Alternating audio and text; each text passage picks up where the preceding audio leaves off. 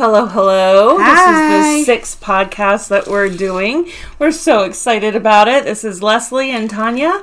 Hi. And what are we talking about today? We are going to talk about mindfulness. Um, and we're going to switch things around a little bit for this um, month that we are starting brand new. Um, we got done with the first kind of round of um, podcasts with the Minority Latinx Mental Health Awareness Month. And now we're going to move into wellness. Um, and with wellness, we're going to start with mindfulness. Um, and then this time, we're going to have Leslie do a little bit more talking. Um, I talked a lot the last couple of ones. So we're going to talk a little bit about her work in mindfulness and her work in sending recordings, which we will share um, eventually. Uh, we will share so you can kind of get an idea of where we're coming from. So we're trying to, to figure out how to share them because I had to use a special uh, method in order to get them to South African schools, high schools. Um, so I'm going to try and figure out how we can actually use those. Um, yeah, so we can put them on social media um, just so that you guys get an understanding of it's going to sound a little bit differently and it's presented differently on purpose because we're being very like culturally aware. Um, but this is something that we both think is very important to share. So we're going to kind of hand it over to Leslie a little bit and she can kind of present us a little bit about what the project was and kind of a little bit of the history or context to it and then we can kind of go from there. Right. So um, first of all, let me tell you that South Africa is one of the best places I have ever been. Um, and usually when you go to South Africa, there's a lot of different like promotions or, you know, ads that say, if you go to South Africa, you leave a piece of your soul when you leave. And I find that to be absolutely true. It was an amazing experience. You know, we were able to go see where Nelson Mandela lived in like both of his houses. Um, we were able to see where he was jailed. We were able to go to different museums where they definitely segregated uh, the whites and and the blacks. Um, it's just it was we were able to go to villages um, and do all sorts of things. We also were able to get together with people who were doing mental health research uh, while we were in South Africa in Joburg or Johannesburg, and um, it was it was fascinating, absolutely fascinating. From there, I met all sorts of people. Um, but through the school that I've gone to for international psychology, um, the Chicago School of Professional Psychology, if anyone wants to try that out, it is fabulous school. Um, and a fabulous degree, to be honest with you. but uh, we, I was approached to do a program for the South African high school students on new techniques to learn how to relax and learn how to decompress with all the stressors that they're still facing today um, economic stressors, um, financial stressors, uh, all sorts of stressors. And South Africa really wanted to have um, different types of um, meditation techniques that were important um, in order to introduce to their students. the The thing is, is that it's not through a Western perspective lens, and that's something that we have to remember. Um, so when you are doing something for a different culture, you have to remember certain things that are very important, and, and that even starts with how you greet somebody. And when you're talking about greeting somebody here, you're like, "Hey, how you doing?" You, you know them, or or what do you do? Um, and usually that means like, "What do you do for a living?" Mm-hmm. But in different countries, this isn't like some of the greetings that you, that you do. So in South Africa, a lot of the greetings were basically about family, very family oriented. Like, how's your family? How's your brother? How's your sister? How's your grandparents or you know your your family? Um, or even greeting about the weather, like look how beautiful the sky looks today, is is something that goes over, you know, very well. So when you're trying to put together a culturally sensitive uh, mindfulness program, um, and remember, mindfulness isn't isn't really seen in different cultures. Like, people don't really talk about it. Like they don't talk about it in your No, culture. Definitely not. Um, they certainly don't talk about it in some of the Asian cultures that I've also um, been in. So, um, but but really, we should be thinking about it. Um, and, and I think other cultures see it different. Like for example, people do Tai Chi, but but it's a, like a whole body experience, like mind, body, soul type of thing, um, and that's how you have to look at it. But for this um, for this program, what I had to do first is make sure that I was calm, cool, and collected. And when I'm doing the program, I have to lower my voice. I have to go softer. I have to go slower so that people can understand what I am saying. And I have to go more monotone so that people feel calm when I do this. And so basically, it's all about telling people and giving images through voice of an experience of relaxing your body. So you talk about placing your feet on the ground and really understanding your feet and your toes and how they feel on the ground and move that all the way up, even relaxing your eyebrows or your facial features, which is not as easy as you think it is. My Um, jaw's clenched. Yeah. Or your shoulders. Like I'm very, very anxious right now because we're on, we're on camera, and it's yes. really hard for me to to out out myself like this um, on on. She's camera. doing a good job. She's doing a good job. So- We're good.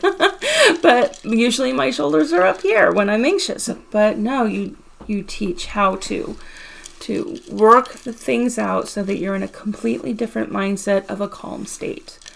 And then you talk about different images um, that you can produce for the people who are in that mindset of calmness and serenity about just um, visual images of trees or land or sea or whatever the case may be um, because you're trying to connect them not only with themselves but with their environment because that's really important in different cultures And it's, I think, in a mindfulness period, right? There's just so much information regarding our senses. This is how we learn. This is how we interact with our environment. Yeah. And when we look at things like anxiety, depression, trauma, whatever it could be, we have to use our senses to protect ourselves. It is a survival skill that we learn. And why not be in touch with those things? Because that'll give us that grounding, that mindfulness that we need in that moment when we are not feeling the most grounded or the most safe. Um,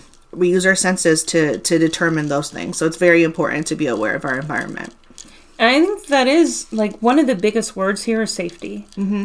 Um, and that's why we're actually doing this is is and a big part is actually discussing how you can kind of use these tools and methods Right. by yourself without going to a therapist when especially in different cultures when therapists are seen as something different, right?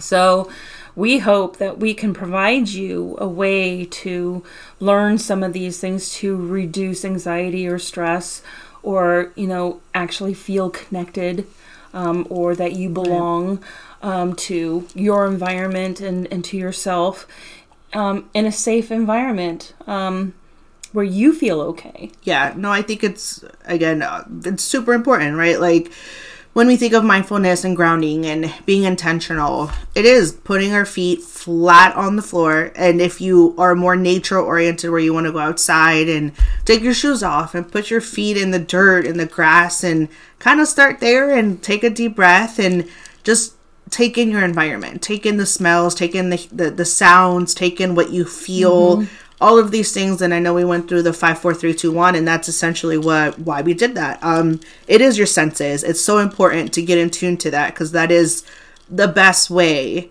to really stay focused and to kind of come back into yourself because we're never present it's always anticipating the future with anxiety or remembering the past and kind of playing that over and over so it's super think we've said important that. yeah I think we said that Mm-hmm. in another in other podcasts. Is look, sometimes we go from A to B and we don't realize how we got to B because we are so much into our heads or into the Right. Mm-hmm. past that we forget um, or we're not paying attention. So, doing stuff with intention, intentionality, and authenticity is really, really important for you Yes. and for your mental health because obviously mental health matters, right? So, Yes. plug. Yes, Okay. absolutely. Honest plug. right. But yeah, we believe that um, we believe that psychoeducation, which is what we're doing um, through this podcast, is more important than anything else, really. I mean, it gives us a starting point, right? Again, we keep saying, and as a therapist, this is probably the worst thing I could say, but honestly, if you ain't ready for therapy, therapy ain't ready Right. for you. Like, you just right. can't go and say, well, my mom or my aunt or my cousin or my wife or my husband, like, and I hear this a lot. So it's very normal to hear that. Like, but if you're not ready for it, one thing is to get recommended for it, and you're like, all right, maybe I see the problem and maybe I'm ready. Great, I'm all for it. But if you're coming in like, well, they think I should, and I'm like, well, then what do you think? And they're like, mm, I don't know. And I'm like, that's fair. And I think if you're not ready, you're allowed to not come. And this is the idea behind it's not like never go because, again, that wouldn't be fair. But if you can't, for whatever reason, resources or ideals or whatever, because it could be anything, sometimes just being able to get the information you need to feel comfortable to use even a breathing technique. I know you could Google it, Pinterest, love Pinterest. You can Right. find all of these things. Literally plug it into YouTube, plug it into Google. You will find anything that you're looking for. If you go to YouTube, Yeah. look up square breathing or box breathing. It has been proven, proven to be effective, especially in high stress situations. If you're in a meeting, for example, it doesn't matter what kind of meeting, but if it's giving you any anxiety or any stress, doing this box breathing is super. Oh yes, there's so much, and and it, Yeah, but, but lowers that's your the thing, anxiety. exactly, because it helps with the central nervous system where we hold everything. Our body remembers and holds everything, even though we're not thinking about it. And this is the number one thing I always say: even though your brain is not recalling these things in the moment, it does not mean your body is not. If you feel anything, if you feel distress in any way, your heart starts racing, you start feeling like there's like something on your chest, and you're like, oh my god, I can't breathe. That's anxiety. If there's nothing else wrong, right. it's anxiety. So Tanya and I both believe in holistic health, Mm-hmm. um, especially when it comes to mental health.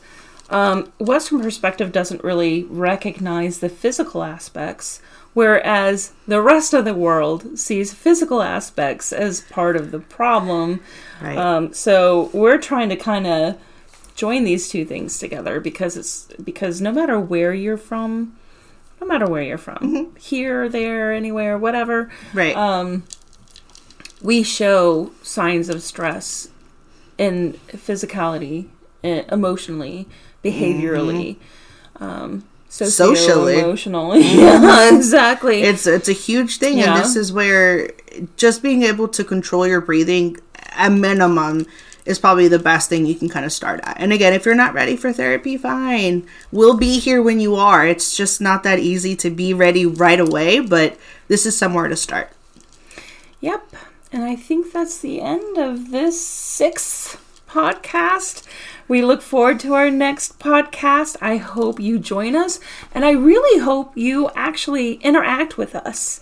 Like, ask us questions. Ask us questions or talk to us or let us know what you think or let us know what you want to hear about because Yeah. that's kind of what we want to do. So do. we have TikTok, we have Insta, um, and we have um, email or whatever. Honestly, any way you want to contact us, we are mindscape717, um, and that's at Gmail if you want to send an email. If not, anything on TikTok or Insta, we're trying to post. And if there's anything you have for us, we'll be more than glad to take a pause on these conversations and answer questions. Yes. Whatever it is that we could do to provide more education, but also more support. That's right. All right. We're leaving. Bye. See you next time.